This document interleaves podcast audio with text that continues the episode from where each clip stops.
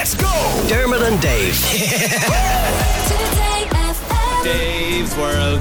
Dave's World. If we don't let him do it, he gets ratty. I'm going to tell you a story or two now about archaeological digs, Dermot. You love Finally. this. You've you studied archaeology for four years. been trying to drag you to megalithic tombs for a long time, and now you're voluntarily doing things like this in Dave's world. Well, I'm not going to a megalithic tomb, but I'm going to tell you about this. For example, in, in Egypt, a team were digging up houses, old Mm. ancient Egyptian houses, and they kept kept seeing these rings of bricks in the middle of the house. Yeah. just as just a single brick high.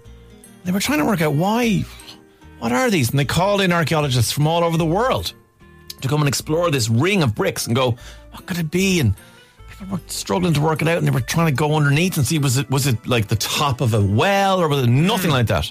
And then a labourer who was just on the dig as a guy to dig dirt or whatever went, oh, oh, didn't speak English, and he brought he said, kept waving, come here, and he brought them to his own house. And thousands of years later, he had the same ring in his Something- house. Can I guess what it's I for? was just about to say, before I tell you what it is, Okay. have a guess what you think. So he's using it today in the same way they used it thousands of years ago in ancient Greece. Is it to- Ancient Egypt? Uh, for underfloor heating. No. Uh, He was so confident. I really guess they thought would it have was. thought of that. Is it cooking of some sort? Nope. Bricks. So Are the bricks, sorry, bricks. are the bricks raised or are they yeah, level so floor? a brick, like- a brick height yeah, in around. the floor, and Okay. just so like a, so a ring, a, s- a ring of bricks, yeah. and they just can't figure out why. Here's why. He still had the same thing. His chickens. So when the chicken has her chicks, the hen has her chicks. They and but she wants to go outside and have a feed and a peck and a whatever, but she doesn't want the chicks to bother her. They put the chicks in the circle, and the the mammy hen can step over the brick, but the chicks can't. It's like a playpen Like for a baby playpen chickens. for chicks, and they've been doing the same thing for thousands. Still in Egypt now, they do it for uh, rural places where they have chicks and do whatever, have hens. They still live the same way. So, like, it's been there for thousands of years, still exactly the same way. Can we get one for like babies now? that would be pretty helpful. and I can go outside for a peck. a Johnny. in South America, they found these black obsidian glass blades in houses, but they were all stored in the rafters. Again, this was pre Columbus arriving. They, this was the era. They were going back hundreds and hundreds of years. So they thought that, ah, these foolish, you know, pre Christian sun worshipping people kept their obsidian glass blades up there so that they would be closer to the sun, absorb more energy, and therefore be more effective and deadly in battle. And then a local who was from the tribe went, No, we still keep our blades up there, except that they're just now like kitchen knives. Like, why? Just keeps them away from the kids. It was literally child proofing. That's all they were doing back in They're like, no, it's part of a ritual, a pagan ritual. that. Um, Roman statues, or maybe you studied this when you were studying your archaeology. Roman statues, particularly of women, have very elaborate hair. So they would have huge, like think Marge Simpson, like big, tall hair pieces. They'd no hairspray. They'd no elastic to make hair ties or anything like that. So for years, archaeologists went, "Hmm, how did they do this? And eventually they just went, they're wigs. They built the wig. They just put them on. Then when they were making the statue, they put on their favorite wig thing. And then a hairdresser was in one of these exhibits, and the little thing on the thing said, "Oh, these are just wigs." And she went, "That's not a wig. That's sewn hair. S E W N.